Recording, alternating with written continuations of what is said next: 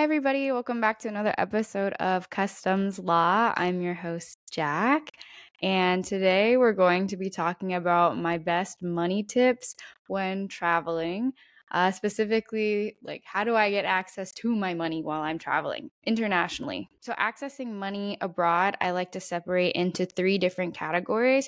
You have cash, you have credit card, and you have debit card. However, you can get by with just the debit and the cash because I have in the past. The credit card does make it a little easier though. My first tip is you always need to bring some cash with you. So for Americans, you need to bring the US dollar. If you're able to get some local currency of the country you're going to before you leave the country, this can be helpful and minimize some stress. But if you can't, don't worry about it. I've only done that maybe once while I was traveling, and I actually did that in South Korea. In South Korea, you can go to the banks and just convert over money, do a money exchange there. That was my first time solo traveling too. So I was stressed about figuring out money while I was abroad. So I converted over a lot of my South Korean won to Japanese yen and then Taiwanese dollars. I've never done that in America. I'm sure that it is possible. If you go to a money exchange or a bank, you can ask about it. Sometimes that can help if you're a high stress person to have that cash with you already ready to go. So when you land in the country, you don't have to worry about it and you can just continue on your day.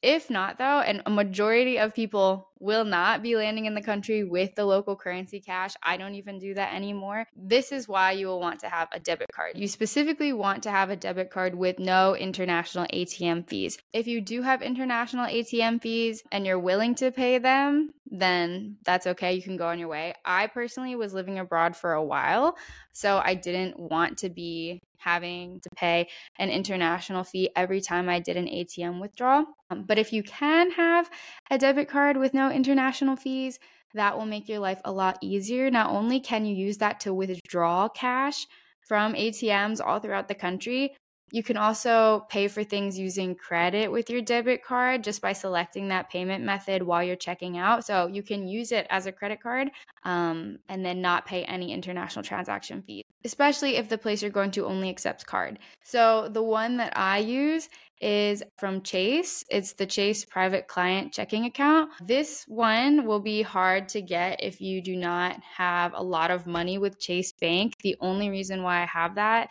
is because my entire family banks with Chase. So under a family plan, you can hit the minimum amount needed to become a private client.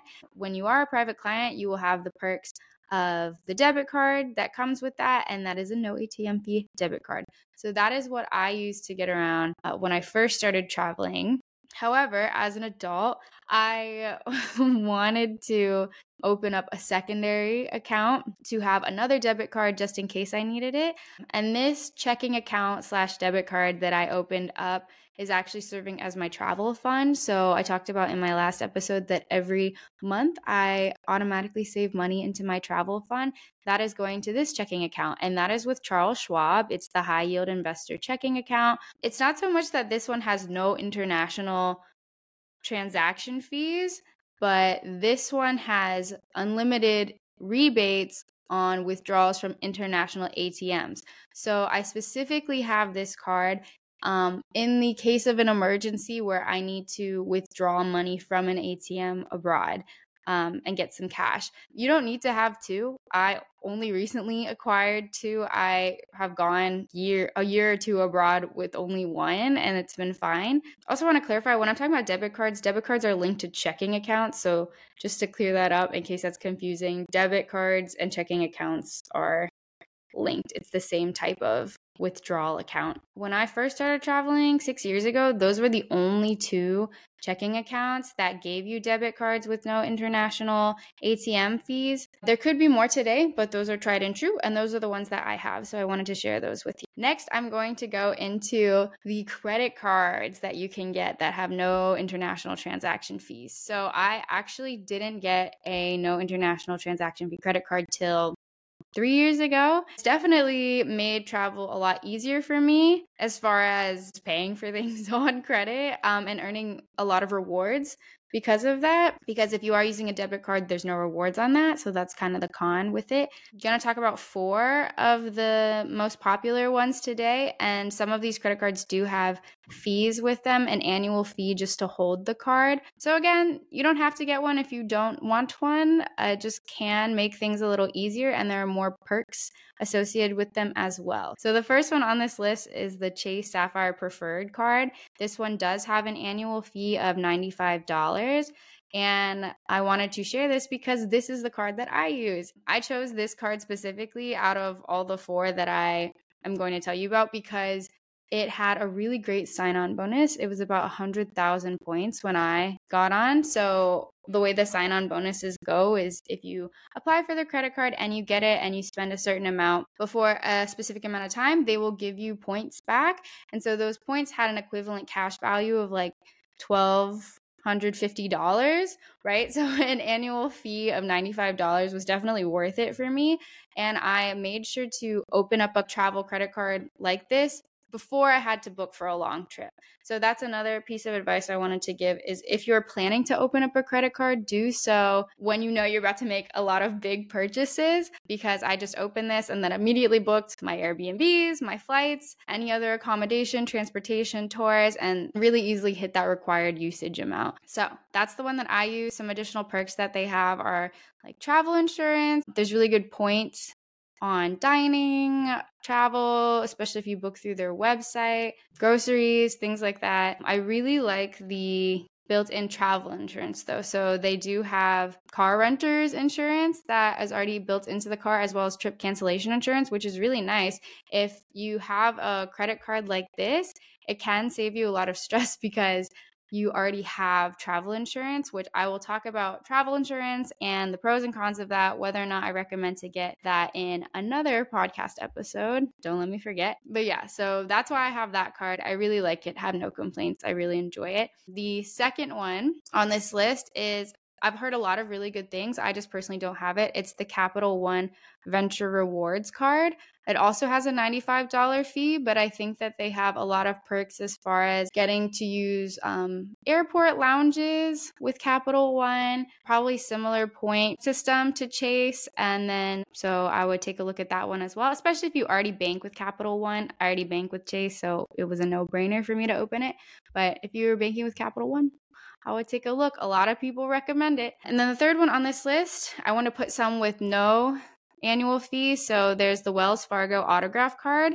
I have never banked with Wells Fargo. I don't have this, but it is worth looking into, especially if you do need a credit card and you don't want to pay fees. And then the last one on this list is Bank of America Travel Rewards card as well. No annual fee. Okay, so now I'm going to talk about the process of actually getting your money once you're in country. Let's say best case scenario, you followed my advice, you have your debit card and your credit card, and you've got your USD, your US dollar cash. Even if you have all of these things, you do need to just make sure you have some cash in your home currency, right? $20, $50, $100 US, have that with you as you're traveling, just in case you have to do a conversion with some cash, okay? But let's say you follow my advice, you have all 3, now you land in the airport. If you have a debit card with no international transaction fees, you can go to any ATM that you find in the country, literally any ATM that you see, the first one you see, doesn't matter which bank it's with. Well, do make sure it's a legit ATM. Don't just like stick your card anywhere. But you can do a cash withdrawal upon arriving in the country, and that will be the best conversion rate you can get. So to explain what a conversion rate is that there is a cost that you incur to convert money from one currency to another, right? If I want to get like Japanese yen from USD, there's going to be a small fee when you're converting the money over, okay? And then the value of different countries' currencies change daily, right? So maybe one day you're going to get like 20 yen for $10. And then the next day you're going to get 15 yen for your $10. That's just the way money conversion works. But there is a fee to do that conversion. Rule of thumb is that an ATM and a bank will always give you the cheapest conversion rates. That's why if you want to convert money ahead of time before you go into the country, you want to go to the bank directly. The next cheapest place that you can go to, if you can wait, is leaving the airport and finding a money exchange. This will be an actual physical store or place called money exchange that you can go and bring your actual USD cash and give that to them. And then they will do the conversion for you too, taking out whatever fees that they need to take out for the conversion. And then if all else fails and you can't do any of that, then you can do the money exchange at the airport. But be aware that airport money exchanges will always have the worst rates because they know you are desperate to convert your money, right? They want to target the very stressed traveler who needs to get local currency quickly. So that is like worst case scenario, you do a cash conversion at the airport. But if you can wait, cheaper to do it through an ATM with a debit card or cheaper to do it with cash in town at a money exchange. If you are going to convert it at the airport, I do recommend that you convert the minimum of what you need. Don't over-convert because if you do and you can't spend it all, then you're going to be stuck with cash that you will have to convert over again and you will pay another transaction fee on that. So you're losing money just by moving money back and forth. And another thing to remember is that some countries also do not take specific currencies. So you may end up holding all of that cash for a while. I actually still have like $20 that are stuck in Senegalese francs that I converted over 6 years ago. And it's because I haven't been to a single country that will take them. I've tried to convert it over in probably 5 different countries and nobody takes it. So be aware when you convert over money. Another key note I want to make is you cannot exchange coins. This is a global rule that money exchanges only accept cash in the form of paper bills. And the amount that you are converting has to be significant. They will not convert over $1 or $5. It has to be a little more substantial than that, like $10. So be aware of that. I literally landed in Taiwan with all of my Japanese yen in coins and then asked them to convert it and they would not. And then I was stuck with all of these really heavy coins. So when you're about to leave a country, try to spend all of your coins immediately because you cannot convert those. Those will definitely just be little souvenirs for you if you keep them. Okay, and then another tip I want to say is do not assume that the country you are going to will not require a lot of cash. Although a lot of countries are becoming cashless, there are still plenty countries left that are very cash dependent. So that's why it's always a good idea to have a small amount of cash with you. For example, in Germany, which is a very advanced and modern country in Europe, they are still very cash dependent. In fact, there are so many places in Germany that still only accept cash. I think I did 3 ATM withdrawals in the span of 4 days because so many places only accepted cash. And then my very last tip is when you do finally get all of your cash, never pull it all out at once. I always keep my cash in a separate coin purse / wallet. The wallet is easy enough for me to open up and get what I need without having to pull everything out. I really recommend bringing a separate coin purse like that because you don't want to be in the middle of like a night market or just like public messing with cash like that. That's just a safety tip. But yeah, so those are my bare bones basic travel money tips for you. I hope you enjoyed this episode. And in the next episode, I'm planning to talk about my first experiences solo traveling and my advice around that. If you enjoyed the episode, please share it with your friends. Follow us on social media. It's at Customs Lah, basically on every single social media platform. And if you have any other travel questions, please feel free to send them in. I'm really happy to answer them. Okay, bye.